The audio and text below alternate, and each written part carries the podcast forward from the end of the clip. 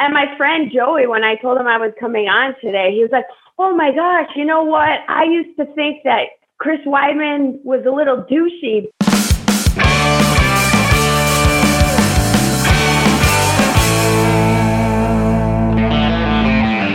That's the voice of UFC strawweight Felice Herrig, and I'm Chris Weidman. This is Won't Back Down, presented by Bioxcellerator. Felice Herrig is a UFC strawweight. She is a trailblazer for women's mixed martial arts. She's been fighting professionally since 2009. She actually debuted the day after I debuted my professional mixed martial art fight.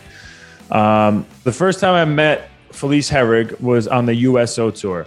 And a USO tour is something that the military puts together where they bring out different athletes or celebrities to kind of go to the Middle East and cheer up the troops. And uh, it was such an amazing experience. We went to Iraq, Afghanistan, um, Germany, Italy, Kuwait, and it was it was it was unbelievable. And Felice was one of the fighters that were there with us and we got along great. She's an awesome person. She was awesome with the fans. Um, and I got to know a lot about her. She has struggled with injuries almost as badly as I have. She's had now two back to back ACL surgeries. And it kind of reminds me of my career and the things that I have had to endure. And she really hasn't came out and even talked about it too much. So that's why I wanted to have her on to get her story out there and to help inspire other people. So, coming up on today's show, Felice and I are going to have a wide ranging conversation. We'll talk about what it's like to be a female fighter in the UFC, how she deals with anxiety, and Felice will also take us deep inside the long and lonely journey of recovery. It's a really good conversation, and I can't wait for you to hear it. But before we get there, I want to tell you about our presenting sponsor, Bioxcellerator. Bioxcellerator is the world leader in stem cell therapy and regenerative medical research. Through the use of their powerful golden stem cells, they help patients heal from joint and orthopedic injuries, autoimmune disorders, spine and disc damage, and neurological trauma. I'm actually going out to Medi in Colombia in August to get some help from Bioxcellerator. And let me tell you guys, I'm super excited about it because I'm just itching to get back out to train. All right, here's my conversation with Felice Herrig. And remember, if you want to check out some of the video highlights from today's episode, just head on over to my YouTube channel. Do I come off as a douche? Is that is that is that the way I, I come so. off? Before I met you, like officially, I thought you were douchey too. A douche? Well, give me the give me the def your definition of a douche. Kind of like walks in a room, thinks he owns it, cocky. But it might be the, the way you talk. You know, Long Island. Yeah. I think people just assume people put stereotypes on people. People hate me too. well, I mean, it's hard though because I gotta be confident. You can't like. There's a fine line of like. Obviously, you got to be humble. You got to be always humble, right? Especially coming Yeah. from martial arts. But then also, you gotta like be like, I am the man around here. Have a little confidence. I'm confident. You know what? I think it's because of all my MMA interviews I probably ever did, especially coming up. I was just like I would talk super confident. And I was I was not used to talking trash, but I would still try to like pump up fights a little bit. I, I could see how I came off as douchey to people, so I don't mind it. But go ahead, let's finish it on a good tur- on a good note though. But so when you did meet me and we hung out on USO tour, you you know, yeah, I wasn't a douche anymore. No, you're so cool, funny, like more charismatic than douchey. Oh, man. I think, Thank yeah, you. like, Thank you. Wow. Giving you all the compliments. Well, I was just, I basically man. just begged for them. So I appreciate it. You, I mean, you're the first woman on my podcast, and the first thing you come out and tell me is that I'm a douche. No, no, no. I said that you were labeled. that I come off as douchey. You come off I as douchey. person. You came on this podcast to fight with me. Is that what happened? no. Is this why you were excited to come on here? no, I have diarrhea of the mouth sometimes. No, I love I'm it. like, Should I have said that? But I think it's good. And you're showing through your podcast that you're not a douche. That you're a really cool, charismatic guy who's funny and articulate. Well, thank you so much. I appreciate that. Now I'm confident. Um, so, what made you want to come on the show so badly? Oh. Not not saying that like it was like the biggest show in the world, but like you you actually reached I- out to me and, and and it made perfect sense. I'm like, you know what? She would be great. You've you've had well, first of all, like the injuries and everything you've been through. uh, and even your full story of where you came from and you know everything that you've been through just as a, a girl in MMA from the beginning is kind of crazy. So you have a lot, you have a crazy story that I feel like hasn't been told yet that I would love to get into, and then uh, all your injuries that you've been through. You've been through a lot, um, and I know obviously what that's like, and you got the whole world, you know, criticizing you. They're watching you in that cage, you know, and if you have a bad night, you know, they're just crushing you, and you just gotta be able to stay confident somehow dealing with all that. It's not like we're playing baseball where you get to play the next night and, and make it up, make up for it. You know, you have to wait until like six months or a year until you heal, and then you get to prove it. You know. I think the hardest part about my injury. So the reason why I really wanted to come on the show is because it's called uh, "Don't Back Down," right? Or won't, won't back won't down. Back down won't, but yeah, same thing. It's same your, thing. Your race yeah. song, your walkout song. Yeah, yeah. Won't yeah. back down. Yeah. And I was, I knew that the message was about people who won't back down, and with your, you know, recent injury, which was very brutal, sad, but I think the good thing about your injury, if you want to take it with like silver lining, whatever, is that you did get to do it in front of the world. So now it's like you have people that have your back that are like invested in your story and yeah. want to follow your story. Mm-hmm. Um, I tore my ACL and meniscus during, you know, practice. Mm. So it's like no one got to see it. And then you kind of feel like, you know, nobody cares about your story. Like you're kind of alone. Um, I had to pull out of a fight, you know, because I tore my ACL and my meniscus. And um, and it's it's it's hard, you know. Um, Absolutely, it's funny because yeah, I am fully aware of that. Uh, not just with you, but like I've had this is my 24th surgery, and I've never had people care really. I had neck surgeries when I was a champion. No one gave a shit. They were mad that I wasn't yeah. fighting soon, and they were you know calling me you know whatever all these different types of names and it sucked that over you know just it sucks to have to just endure that type of criticism when it's like bro do you know what i'm going through right now? Like for you to tear your acl nobody sees it really and you're going through all this rehab you know people don't really understand what you're going through you know? And honestly that's a big reason why i started this podcast is because out of nowhere i had all this love and support and people really rooting for me and and saw me as like an inspiration because I did have this super traumatic injury in front of everybody, and they knew that's not going to be easy to come back from. And I, and, and I just yeah. have all this love now, and I'm like, you know what? I got to start a podcast to like bring people on that really their stories aren't being told, you know. And most of the people I've actually had on like worse things than than me, you know. And it's like I just want to bring it to light because you know I don't feel like I'm any more special than anybody else to to get that type of love, but it just happened to be that way. But I mean, if I was you, I would be grateful for that love. You know, it's you feed off the energy. It's just like when you're fighting and you feed off the crowd. Um, I mean, I've even seen like all like this all anybody could talk about from that night was, you know, your injury. And then all I saw was, you know, just everybody just worried about you and thinking about you and talking about you and praying for you. And and I and I think, you know, that that's you know, a great thing. And I, I do wish I had that. I was a little jealous. like, oh man, I wish I tore my ACL in front of millions of people. I know, I know, I know. because then when your journey, like now my journey journey back has felt like alone. You know, you you post all these like knee surgery and recovery. It's boring. You know, people want to see the fight stuff. They want to see the fight training. They don't want to see you.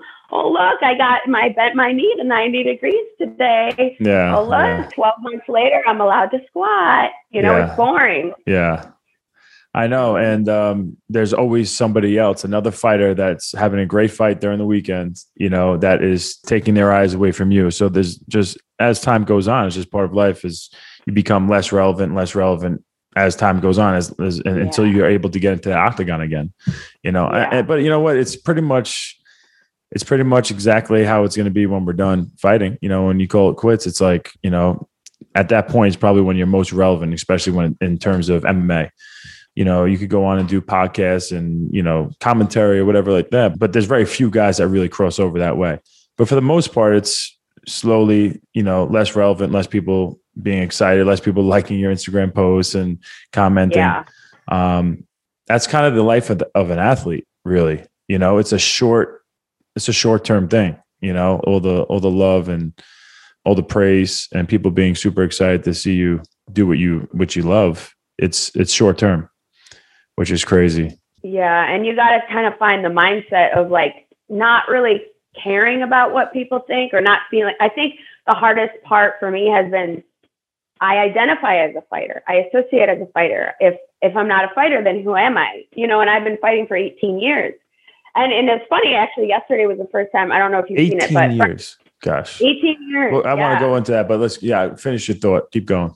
Oh, okay. So I don't know if you've seen Friday Night Lights, Yes. the football movie. Yeah. Yesterday was the first time I've ever seen it. I'd never seen it. And Boobie tears his ACL. And I felt for him because there was a moment where he broke down in the car and he's just bawling, crying to his uncle. And he's saying, What am I going to do now? All I'm good at is football. If I if I can't play football, then who am I? And I think that that's how fighters, athletes, anybody who does who does that one thing and does that one thing great, like, and that you're getting all this praise for. It's glamorous, you know, like people are praising you for it. And when you you're taken out of that limelight, or when you even just can't do what you love, you do, you feel like, who am I now? Yeah, it's hard. I mean, obviously, we both know like to identify, uh, like to create your identity based on what you do for a living is not a smart thing to do. It's like you know, I, you're told you're taught that, and you're taught you better ha- be ready, you know, for after your athletic career and start setting up Yeah. different things you're going to do for a living because obviously it doesn't last forever. But in order to be successful in MMA and in order to really make it, you have to be so obsessed with it and you have to that has to become your identity you know is i am the baddest fighter in the world and i'm all you do is train you know it's to win that training session every single day you know and you're obsessed with it. Like every single day i get like a little nervous going to the gym because a part of me could just decide oh i'm going to take it easier today. I'm not going to care if i lose in these in jujitsu or boxing whatever. I'm just going to Yeah. like have fun. But or and the other side is like no i have to be the best every single day because that's going to give you the per- higher percentage chance of winning when you actually get a fight so it's a constant sickening battle inside your own head and so it's hard not to identify you know as a fighter especially like all the sacrifices you make too. You know, it's people don't necessarily, especially like back in the day when I first started fighting and training, people don't look at it like it's really your job. They look at it like it's a hobby, but you do miss out on a lot of really important things in life because of you know you make all those sacrifices because you're like no I have to go to the ch- the the gym. No I can't come to that family picnic because I have to go sparring today. Um you know so everything that you do is making all these sacrifices so that you can get to where you want to be. And then when you're at the point where you want to be and it's all taken away from you it, it might not even be just identifying as that. It's Hmm. what are you going to do? That's it is like where you find it's it's like your your meditation too it's it's the only place where i really feel like i'm at peace is Hmm. it's ironic you know Yeah, I love I love training. That's why even though people think I'm crazy, I've been in the gym, you know, boxing a little bit, maybe once a week. Um, but just going into the MMA gym and trying to do what I love again, even though it's super Yeah. painful and maybe a lot of doctors wouldn't think I should be doing it. It just for my own mind, I just I love it. I absolutely love it. Uh, that competition um, is like nothing else. Um, yeah but I want to go into let, let's go into let's start let's start from the beginning. Let's find out who Felice Herrig is, where you're from, how the heck did you get into fighting, and uh, all the drama and interesting stories on the way to where you're at now. Yeah. Uh, so I grew up in Buffalo Grove, Illinois. So it's a suburb right right outside of Chicago. Um, and so I actually grew up pretty poor, but I was super athletic. Like I wanted to be a gymnast like so bad. And and I was really good at track and just like really athletic, but like I will my- I will I will just back you up on that because remember when we had uh, when we were out in doing the USO tour, I think we were in Italy at one point, Yeah. and they had like a CrossFit challenge or something like it was a military challenge. Yeah. and you did it and you went out hard the night before you were you were hungover and you still crushed it i'm like yeah no she's you're definitely an You guys- athlete there's no question you, you guys sacrificed me like it was nothing. Right, yeah. They're like, well, somebody's got to do it, so might as well be Felice. no you're a team player you are a team player i was not i wasn't doing it i was injured i'm, I'm, I'm always injured yeah, injured. Jeez. I was hungover. Yeah. But so I was always super athletic, but my parents never had money to put me in anything, and it, and it sucked. I watched my friends go to soccer and gymnastics and dance class, and I always wanted to do all these things. But I was really good at running, like track, high jump, long jump, triple jump. It was the only sport that really didn't cost money. So I did track. I was the only sixth grader to make the team. I went to state for high jump and long jump. Um, but then when I got to high school, I had to make a decision. So I did it my freshman, sophomore year. And then once I turned 16, I had to decide to get a job or to go to track. But since my parents didn't have money and I would buy things like clothes, my prom dress, like I paid for everything on my own, my car. Were you, so you were So- working? So I was working, but I really wanted to get a track scholarship.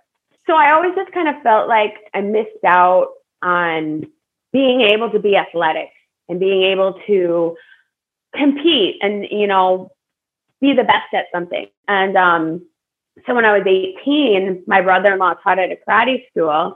And so there was kickboxing classes. And I was always like, you know, interested in like working out. Like I started working out when I was in like sixth grade. I wanted to be in, I wanted to be like a fitness model and do all the like uh, be on like the covers of the fitness magazines. Like like Well, you're kind of, you're- I mean, you kind of did it. I feel like you're, you're kind of a fitness model. No, I mean, your Instagram, you could do the bathing suit pics. You could do, you could do it all. Is that not considered the same thing?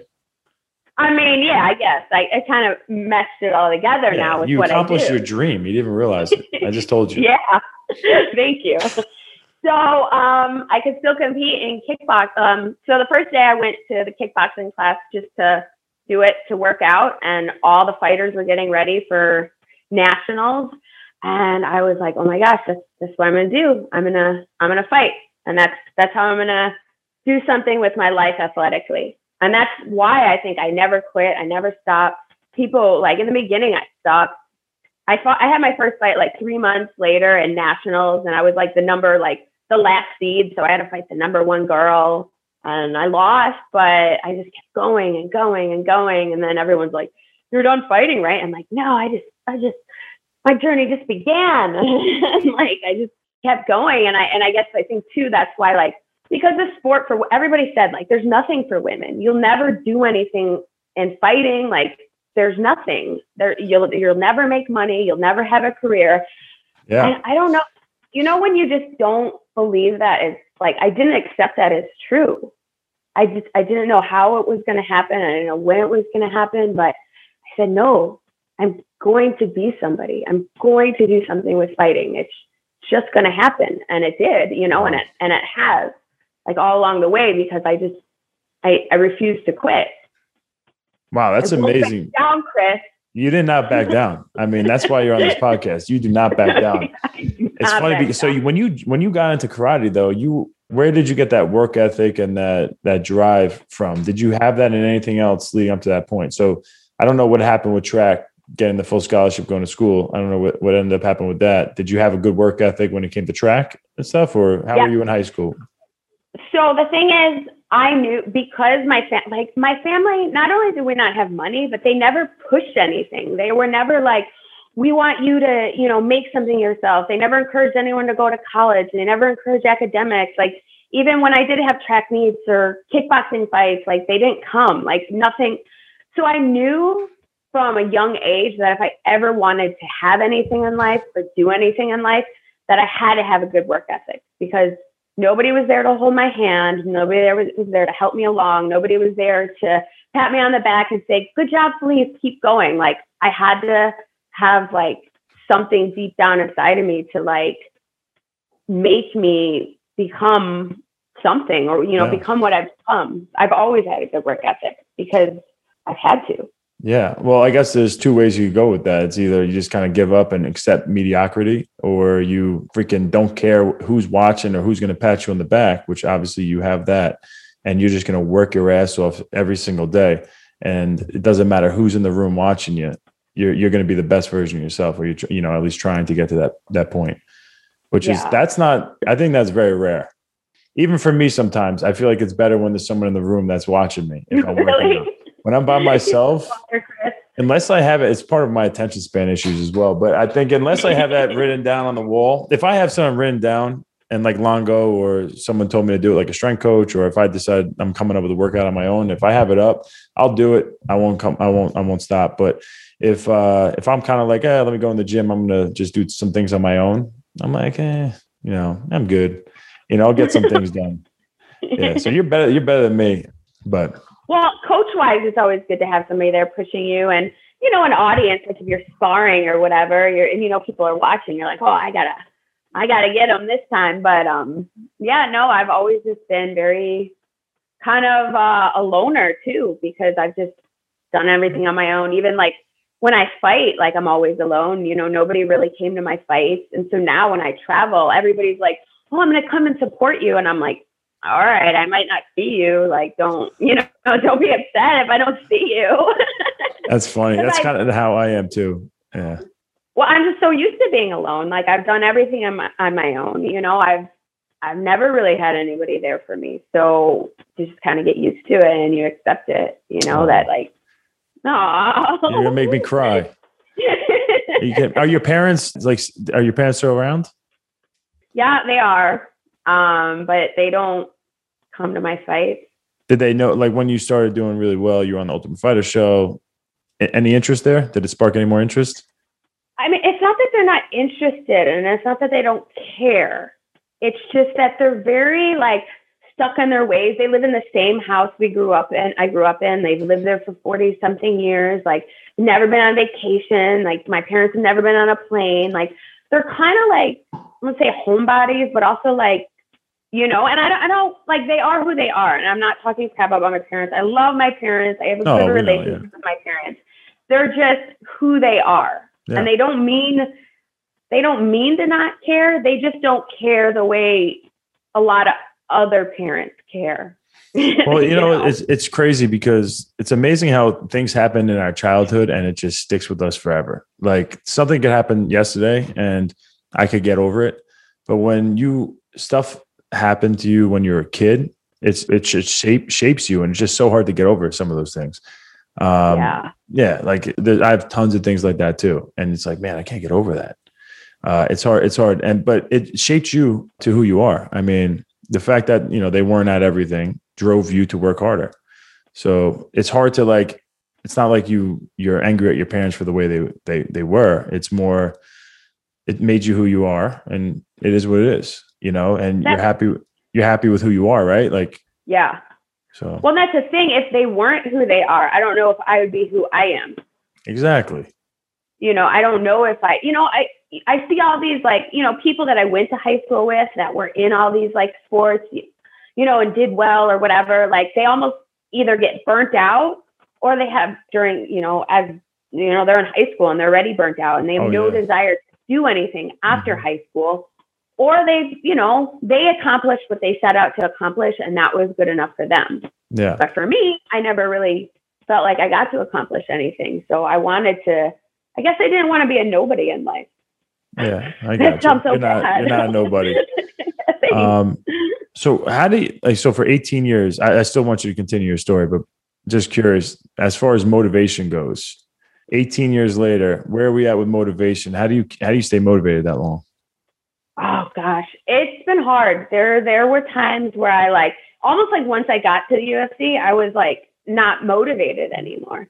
And sometimes I think the the journey and the, the unknown and like striving to get somewhere is like it's the goal and that's what your that's where your motivation is but then once you get there and you get someplace that you never really thought you would get then it's like okay now what now what's the next step um i think my injury has now made me more motivated so i had two knee surgeries because the first knee surgery wasn't my surgeon didn't do the surgery right mm. and I mm. wasn't getting What's his better. name? What's his name? So we could put Dr. him on blast. Rochelle. Dr. Rochelle.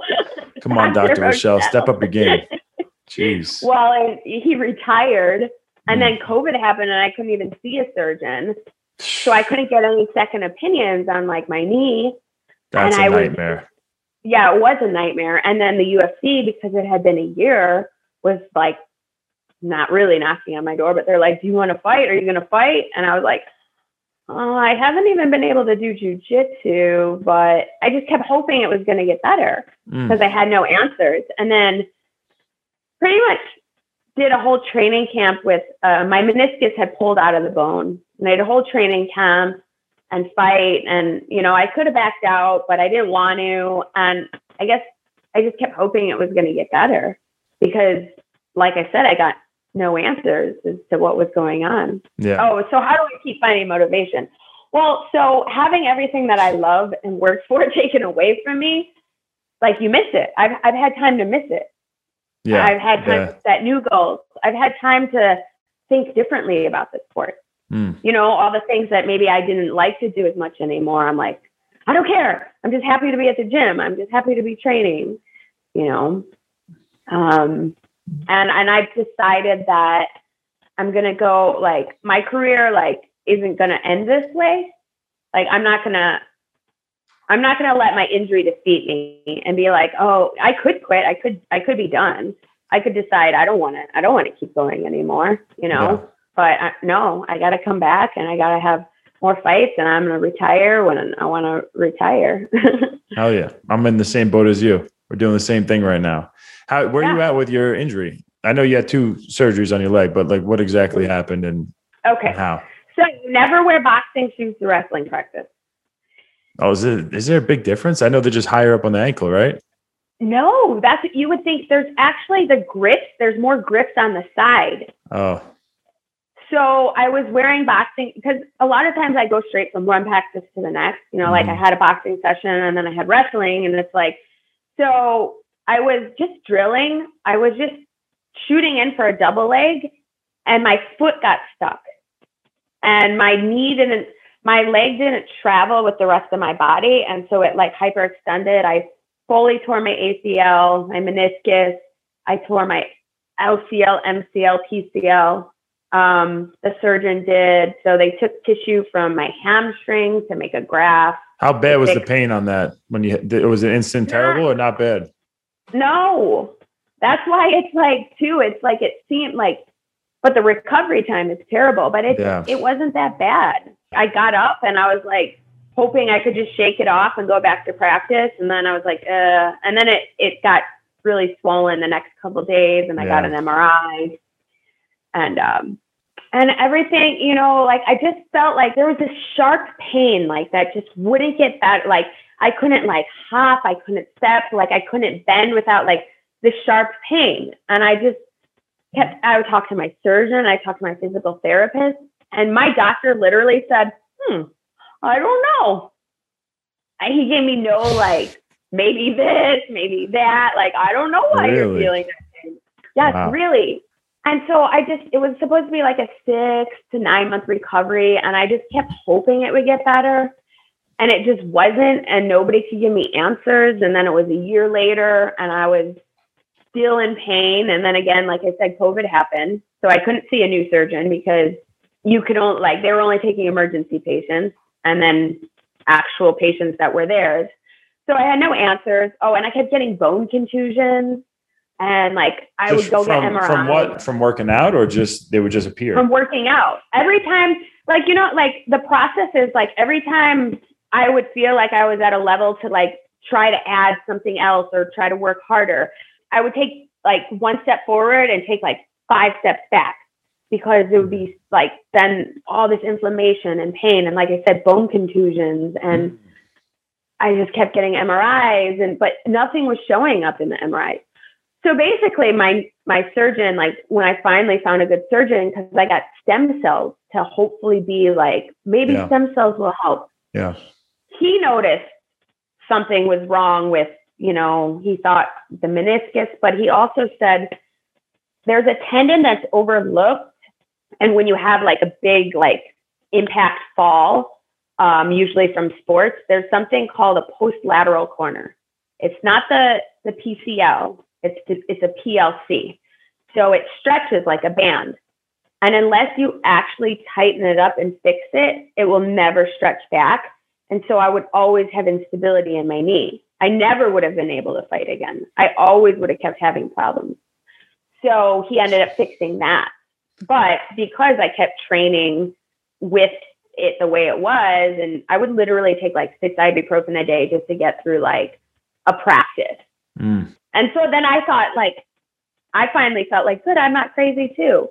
Yeah. especially as an athlete, like we have a higher pain tolerance. Like we know when something's wrong. Yeah. We know when our body's not right. Yeah. But also like accepting. I couldn't accept that. Like, okay, so nobody's telling me anything's wrong with me. So I just have to keep hoping it's going to get better. And I just keep training and doing what I can. But I knew that I would, I couldn't even do jujitsu. My last, the fight that I ended up taking was against a jujitsu black belt. I couldn't even do jujitsu because of like the pain. I couldn't like push off of it. Like I couldn't, I couldn't hop on the leg. I don't, I don't know why I didn't pull out. Well, I actually do know why I didn't pull out. It's because, you know, like when you haven't fought for so long and then like you start, like you have no money. and then Yeah. I fought, but I kind of I used that insurance to then now I got a new knee surgery and um I go get stem cells again one last time in two weeks. And I mean, well, hopefully this will, you know, this will do. So when when do you think you'll be back fighting if everything goes right?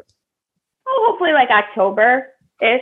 All right. So you're right there. Are you are you able to train right now, like full out? Are you able to do everything? Oh yeah, I'm training full out. I'm just at that kind of last little like five percent where like, and it's it's I, I've kind of turned a corner these past few weeks.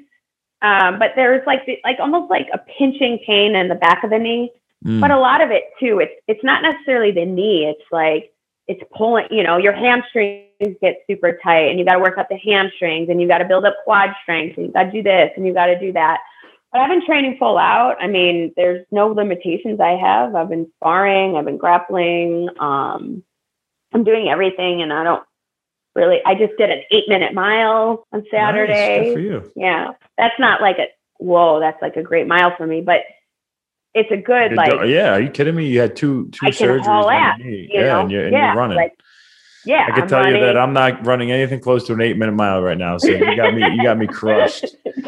Um, and it, and no pain. Like it's not like I'm just like pushing through. You know what I mean? Like okay, I can do this. I can do this. I'm gonna push myself. Like I I can do it without pain. Yeah.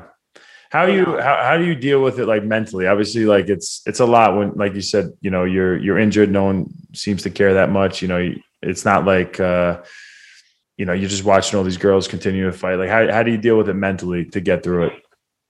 Um. Well, I stopped really watching fights. I don't watch fights a lot unless it's like you know a Mm. friend or whatever it's fighting. Um, and that's just because I don't I don't want to be sad, you know. But um, I actually did a lot of reading. I remember I saw that you had were reading a lot of books. Um, Mm-hmm.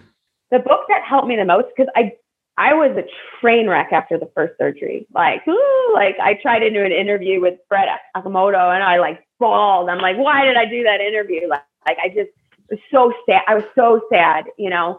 And then after, I think once I finally had answers, I saw the light at the end of the tunnel, you know, because the first surgery wasn't like, I just never felt good. And I was like, I'm never going to be able to fight again. This doesn't feel right. But after I got answers, like I, I changed my mindset. I like, I the, read the book, like The Power of the Subconscious Mind. Like, I oh, literally, I, I have that book. I haven't read it yet. yeah, no, I like I had gotten it when I knew I was getting surgery and then I saved it because I wanted to have something to read while I you know was in bed recovering and it just changed my whole mindset and I and I decided to be, you know, happier and positive more positive. And I was and like more things started coming to me and like I didn't have as many like financial issues anymore because, you know, sponsor be like, "Oh, I'll pay you this to post and I'll do that," you know, I, I really noticed that when I changed like my mindset, like good things started happening and like even with like, you know, with training and I just just kept a more positive outlook and um that really like was like the deciding factor in in everything. Yeah, there you go. I think having, yeah, I think being positive, just trying to really keep that mindset is everything, you know. And I think perspective, realizing that it really isn't that bad. There's always so many people out there that have it way worse. Um, Yeah. And no matter how bad it is, there's always someone who has it worse. So I feel like sometimes looking at them allows you not to feel bad for yourself anymore, you know, and, and to really just be grateful where you're at. And then Right. that will give a positive mindset, I think, moving forward. Cuz we went on that first USO tour and then when I, w- I went on a second one I can't I, believe you got invited back twice. I didn't get invited back twice. because they're probably they're limited to girls. They don't have very many girls who want to go. You're more fun. You're more fun than me. You're more fun. I don't think so. we were a good team. You were We fun. were, we were, we were yeah. fun. It was a good time. It was a good time. It was that was a whole good team in Yeah. general. Yeah. But so then I went there and I went to um, the Robert Reed Hospital, and somebody had literally just lost his leg, and we we went and we got to like meet all these people, and that was perspective that like hmm, I guess I don't have it so bad, you know. Yeah. So I don't know. Things have just been looking up, and you will see me fighting in 2021. I believe it. I definitely believe it. I know. I know. it. Um, what is it like to be a girl in mixed martial arts from the beginning till now? Like I could, I could show up to any random gym and get some training in. Um, Mhm. What's that like for a girl to do that? things are now being a girl now in the in the sport of MMA is so different than it was when I first started because when I first started there were no opportunities for women so people didn't take women seriously if you're a woman who shows up to the gym guys are really looking at you like fresh meat they're What? thinking that What? Yes. What do you mean? and, and when you're young because I Oh. started fighting when I was 18 Are you so like kidding no me? no What kind of guys wants- are there? Like I didn't. I, I've never met a guy like that before. are you joking That's disgusting. Where, where are you from? This is Illinois. Oh, I'm never going there. I love that I got you. You actually believe me. Um, I know. I was like, what? Is he serious? Yeah, no, I'm No, not serious so at all. That's actually that's why I'm asking you because I, I can't imagine going to a random jujitsu gym and then like, all right, you're starting from the guard and Yeah. you know it's like, all right, this guy Oh is just trying to, you know, Peeking the boob. how, how many weird Aw. things have you had happen like that? Mm, it's not so much that. It's more so that like you want people to.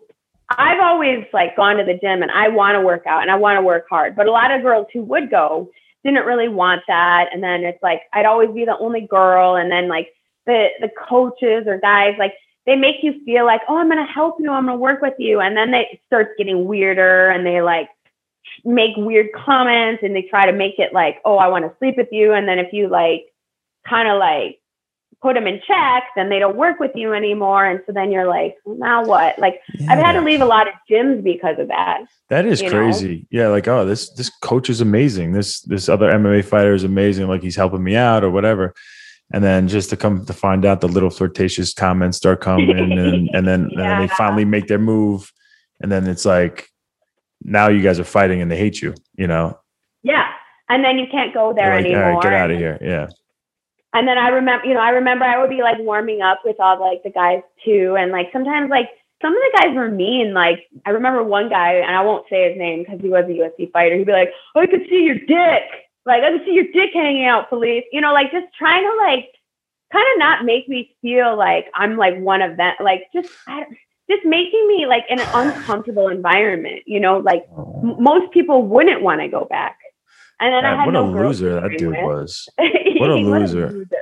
Yeah. I, I feel like any like if a girl comes to the gym and there's 12 guys in there, maybe one or two girls, like I feel like guys, it's their responsibility to, to make sure that they feel comfortable. Cause it's it's an uncomfortable thing, I would imagine, walking to a gym Yeah. and it's you and maybe one other girl if, if if you're lucky, and all these guys.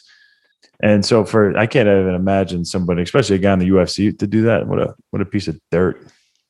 I think a lot of the guys too, when there weren't opportunities for women, you know, women weren't in the UFC, and Dana White would always say women will never be in the UFC. Um, I think it was almost like, well, why am I going to like invest time into her? Like, she'll never go anywhere in this sport. You know, she'll never do anything with this. Or they look at you and they don't think that you're really that dedicated or disciplined, but it's like, dude, I'm here every freaking day. You know, I go to work, like, you know, for so long. It's not like I was making all this money and fighting. Like, Yeah. I go to work every day and then I go straight to the gym, you know, and and I was there every day and I would always train just as hard. I wouldn't complain. I wouldn't, oh no, I can't do that. Like I would train hard. So you would think that guys would respect you more, but that wasn't always the case. What else are we talking about, Felice? So it, I was only supposed to be able to record for I think 40 minutes. 40 minutes. I'm not supposed to. And then like I hit no, some something popped up and it was like, we're gonna do you a favor today and uh, we're gonna allow you to go longer than 40 minutes. So I think we Oh, have free they want you to up, they want you to pay for the upgrade. They want me to I pay for the upgrade. Yeah. It, it ain't happening. I'm cheap as hell. No. Um, Troy, Troy's got to pay for that. Um, what else we could? What else can we talk about? Is there anything else that you want to uh, talk about? Mm. Well, the only thing I thought about was because you were asking like where I came from and stuff, and Yeah. you were saying like you get shaped like based on like you remember things when you're younger, but like Mm. also, um, so my brother died when I was seven, and I don't know, like I feel Damn. like, and I don't know if I'm the only. Sorry to hear that. That must Yeah, have I'm been not- so hard. It was. He was two. He was two and a half. Yeah. Oh, so sometimes I, I also feel like that, you know, shaped me a little bit too. Um, but I don't, I don't know if other fighters like I have like I feel like as I'm older, like I have like almost like post traumatic stress. Like it bothers me more now than it did. Like it gets worse as I get older, and I feel like maybe I never like figured that out. man. Might have to go talk to somebody. You can I don't to know. me about it. yeah, Yeah, I- maybe I brought that up. I got. I do have my bachelor, bachelor's in uh, psychology, so I could I could walk you right through this. You do? you blown away by that? Am I super smart now in your eyes? No, And I got my I- master's in something as well, but it doesn't sound as good as psychology. So I just we'll just leave it at that. I got my master's degree too. Felice. In what? Ah, physical education. Gym gym teacher, basically. I know what you're thinking, gym teacher. But psychology was my undergrad, so super smart. Is that something that like you? I don't Use know what I was for fighting.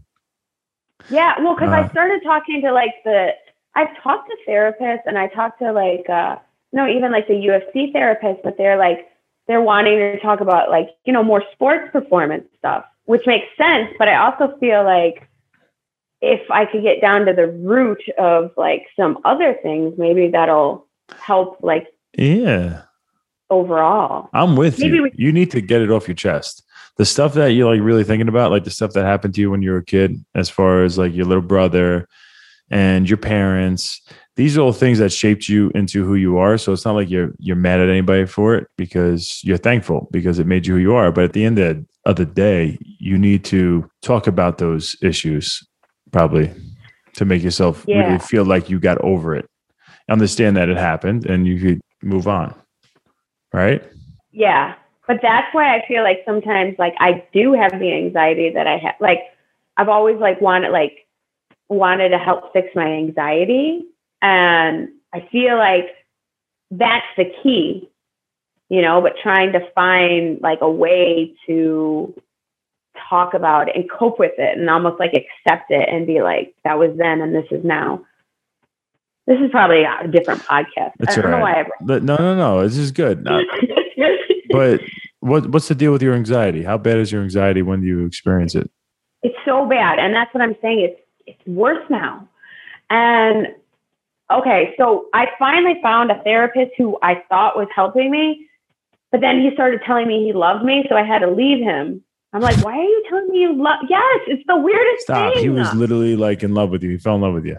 No, no, he didn't say that, but before we would go off, he'd be like, please, just so you know, I love you.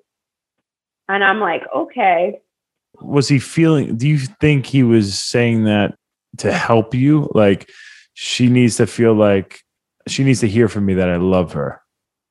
That's what I think. I think he thought that like because like because of past experiences or whatever that I needed to hear that, but I didn't need to hear it from him because it made me uncomfortable and made Mm. me feel a certain type of way that I didn't Yeah. want to share these things with him anymore. Yeah.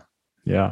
Um, but he did tell me that like when you're a kid and you experience trauma and it's like and it gives you anxiety and you're always in that fight or flight where you feel like, oh my gosh, like anxious, whatever. It's like post-traumatic stress. So it carries on in, into your adult life. So when something small happens, even though it's so simple to a lot of people, it gives you anxiety because every you know when things like that happen to you as a kid you felt like that so now like as an adult that's like your go-to reaction is to feel like Mm. anxious and to feel like it's the end of the world and so he was telling me about like like almost like a psychotherapy like psychosis or something so like there's there's ways where you can like reverse it but I don't know how. Like hyp- hypnotism and stuff. Did he try that with you? Well, he said that you have to be like it, you would have to do it in person. I was talking to him over like video Skype type thing. Oh, okay. You know. Um, so he was saying he was looking at you on Zoom and saying, "I love you." I just want to let you know I love you. but it was weird. It was like it wasn't like, "Oh, I love you." Hey, girl, I love you. It was like, "Hey, Felice, I love you." And I'm like, okay. so I don't know. Maybe have Troy edit all this out. It's probably not relevant. I probably. Well, no, go ahead. I'm just, we're just BSing at this point, to be honest. Which is it, maybe it's good for the podcast, maybe it's not, but we could always edit it out. Yeah. Listen, everybody has issues. Everybody. If if someone's acting as if they don't have issues, they're just not putting it out there for people to see. Everybody's got their own issues. Everybody. So you can't feel alone. Like, oh my god, I'm dealing with anxiety. I sound crazy. Well, this this therapist is saying I love you. Yeah. Are you kidding me? If Mhm. someone can't understand where you're coming from with that, they're not being real with themselves. Yeah. So But screw screw everybody else. Are you kidding me? Everybody, I got plenty of issues. Everyone has issues. But that's the thing with like even when I was telling you about like the cortisol and stuff, like that's why like I do get sick a lot and I get my cortisol gets depleted a lot. Yes, from like overtraining, but a lot of it is from the anxiety. Because when you have anxiety, you're in fight or like anxiety is like fight or flight mode. Mm. And so when you go into fight or flight mode, you deplete your cortisol.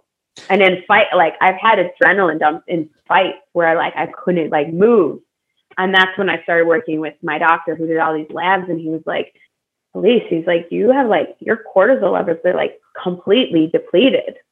And um, yeah.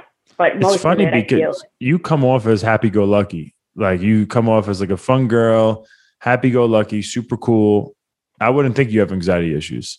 And I think that's the problem is that a lot of people they're they're good at hiding it. You don't come off as someone that appears to have all this anxiety that you're struggling with at all. Zero. that's, and that's crazy. the problem. A lot of people are like that and they just they're able to hide it. You know? Well, I think I'm like not saying you're hiding it. I'm not saying you're, are you about to go into that. Uh, but I'm just saying you're not. It's not like everybody could see that. it's weird because I feel like because I get really hyper and stuff, and I like feel like people are like anxiety, anxiety. That's what that is. No. Like it might not. It's be more like fun, happy, go lucky, just like good personality, fun, energetic. That's I think the way it comes off. Well, that's good, Yeah, and it's not like I'm not like. There's different parts of who people are. You know, I am like when I'm out in the pub, you know, when I'm around people and I'm being happy and all that, like that's genuine. I'm like in the moment happy. Mhm. But I think that's because I don't have time to think about other things. You know, I don't have time to really like maybe have anxiety. I mean, I guess I still have anxiety in certain situations, but um, I even think like as an athlete, like sometimes maybe for me too, that when you're trained, like you can only train so much time during the day, and then the rest of the day, it's like, what do you do with yourself? And sometimes you have so much time to to stew, you know, and to to think and to go down like these rabbit holes. yeah, I agree. I agree. Sometimes I think I do that. Have, what have you done to try to deal with your anxiety? What things have you tried? I'm sure you tried a lot of different things. Um, the biggest thing that has helped me is when I get my my blood work done or my you know try to balance my chemicals out um, with like the you know a lot of times the anxiety is also because my estrogen and progest- progestin are like out of whack. So I take like est- supplement called Estromend and Progestamend like mid uh like in the middle of the you know at night and then in the morning, I take my adrenal complex for that. But I've talked to therapists. I've talked to like sports psychologists, therapists. I read. I like my routine. And I like to go, I sit at my coffee place like every day and I read. But that's, I get more anxiety as my, I think as my schedule gets like busier and busier and I don't have time to do that, I get more anxious, you know, and I'm like, oh my gosh, like I can't, I can't do this. And now I have, I have more anxiety. Um, what else have I done? I've seen Chinese medicine doctors to give me like herbal supplements. Um, And I noticed my anxiety was not as bad when, um, like during my injury and recovery, I think I just accepted, like, I think guilt is a big part of anxiety. If I'm not training, like now I have like all these different trainers too. Like, you know, because I go to my MMA gym, but then I also go to my boxing gym, and then I go to, I do all my strength training, and then I go, you know, and I go to jujitsu. So, like, if I'm like let's say I have my schedule and I'm like, this is my schedule and I plan it out. And like Thursday, I train with my, you know, MMA coach and he's like, okay, let's hit pads tomorrow. And I'm like, okay, okay. Um, even though I was supposed to go to boxing, but okay, like I get this guilt that like, oh, I didn't like they're thinking something of me. Like they're she's not committed. So, she's not. Yes, yes. Yeah, I, that's a, no, that pisses yes. me off more than anything. I, yeah, I'm with you because they have no bad, idea. Yeah, go ahead. When Sorry. I didn't like when I was recovering from my knee surgery, it was like it was very straightforward. Like I could only like every day I was committed, and every day I would do my knee exercises and my you know I put my you know the stim and the the the leg boots and the icing, and I did everything for recovery. But I didn't have to think so much you know, and I didn't feel like I was getting pulled in all these different directions. Mm. And I think, I think really I need to just almost have conviction and be like, this is my schedule and not let anyone else make me feel guilty about it. And not that they're trying to make me feel guilty, you know, it's just like, I feel like with coaches, it's like out of sight, out of mind. Yeah. Oh, you trained yesterday? Well, you didn't train with me, so you didn't train. I know. You you're the one that's in charge of your career. There's only one Felice Herrig, and you've accomplished tons in your career. And the people in the gym, for the most part, probably look up to you and um, will never be able to accomplish the things you've accomplished. And in order to accomplish more, you need to be like, I'm doing what is best for me. You need to be selfish. Like you cannot worry about yeah. anybody else's feelings. Like the strength coach is upset because you didn't go to him and you're set to go with him on Monday and you decided to do jiu-jitsu or you decided to take an off day out of nowhere. You called him like an hour before. Yeah. I deal with this crap all the time. And it bothers me a little bit, but at the end of the day, it's like you have to realize in your head, you're a hard ass worker. You wouldn't be where you are without that. So if anybody's questioning your work ethic, screw them. You know, yeah. that's their own insecurity or, or them just trying to be a good coach, being on top of you, you know, and it's annoying because when you are hard work and you're doing everything you possibly can, to be the best you you can can be. And you got you know the strength coach or the jiu-jitsu coach calling you up as if you're kind of not working hard and he has no idea what you're doing and what you're dealing with and the pains and the and, and everything. Um don't worry about them at all. It's you. That's it. That's it. It's about you and getting your training in and they're on the and team think- or they're not and they have to trust you. They have to trust you that you're doing the best you possibly can every day and if you're if yeah. your body's telling you not to go to jujitsu today, don't go to jujitsu today. And you can't feel bad about the you not not going. I think that's the problem is I I do feel bad and I need to like find a way to be like, well, why do why do I feel bad? Like I I'm listening to my body, like that's smart. Because there's been times where like for instance, my ACL, I felt terrible that day. And I went to the gym and I tore my ACL.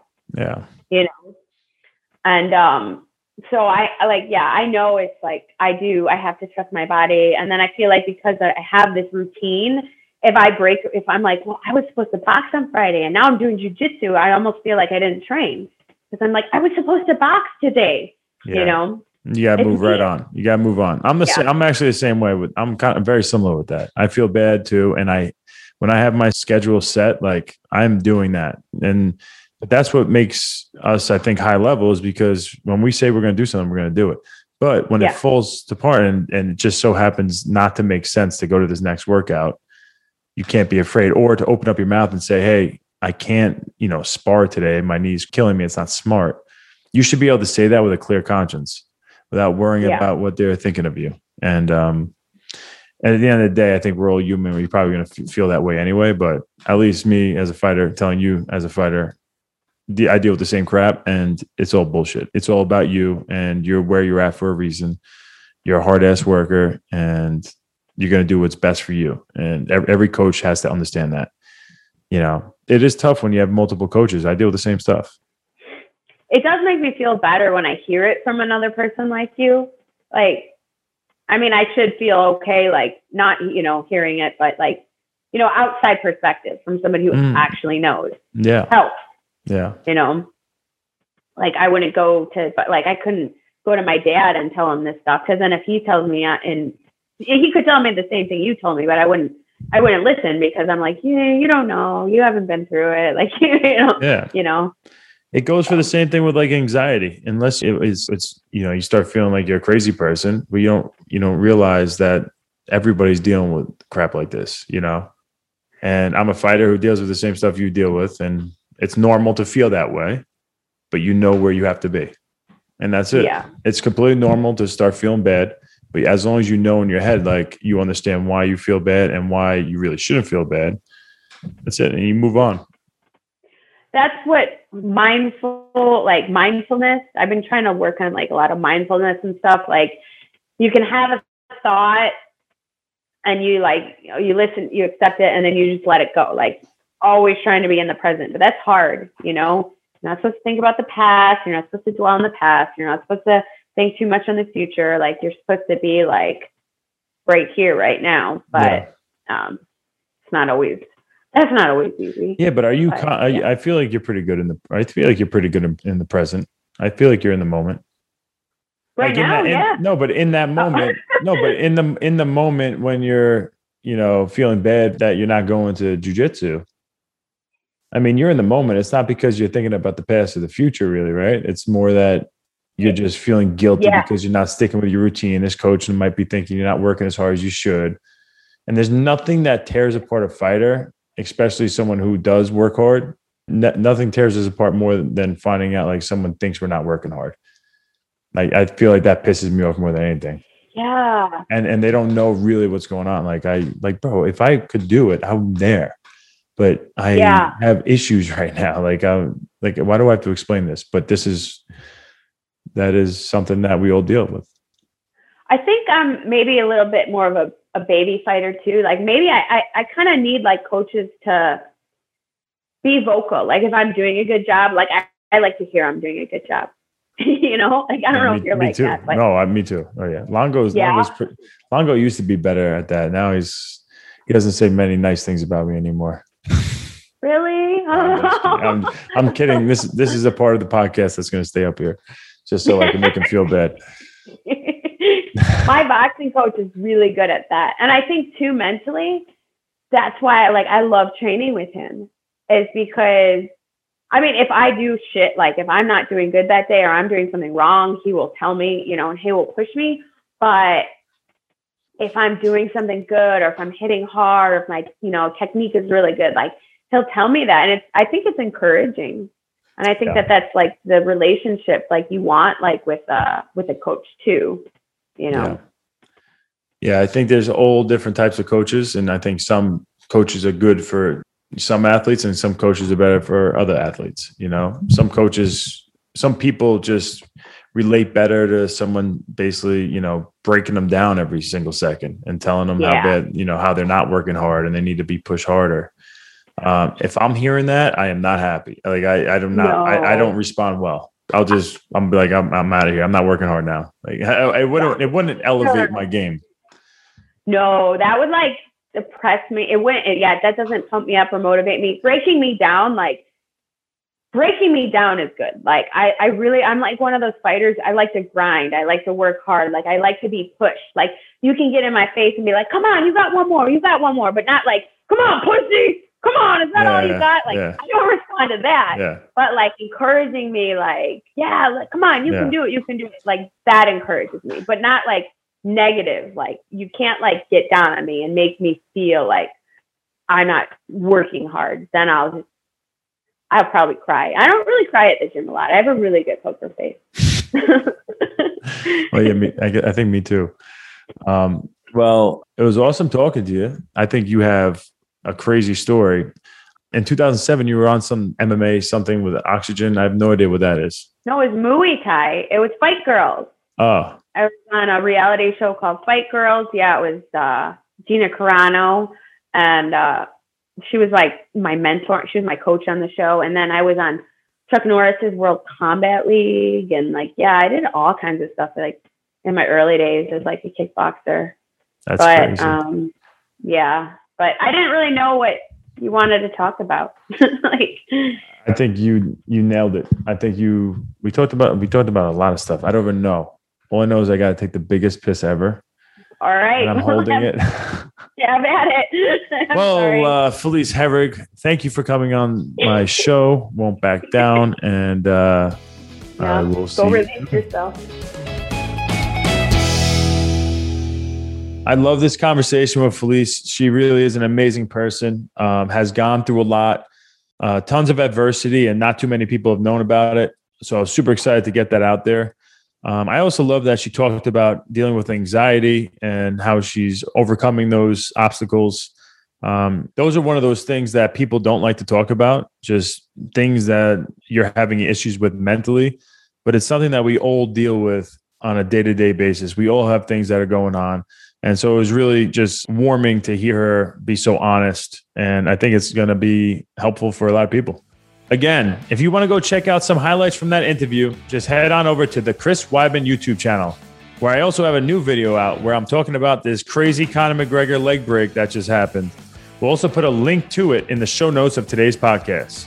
And while you're looking at those, please also remember to give Won't Back Down a follow wherever you get your podcasts. And if you leave a review for the show on Apple Podcasts, that's even better.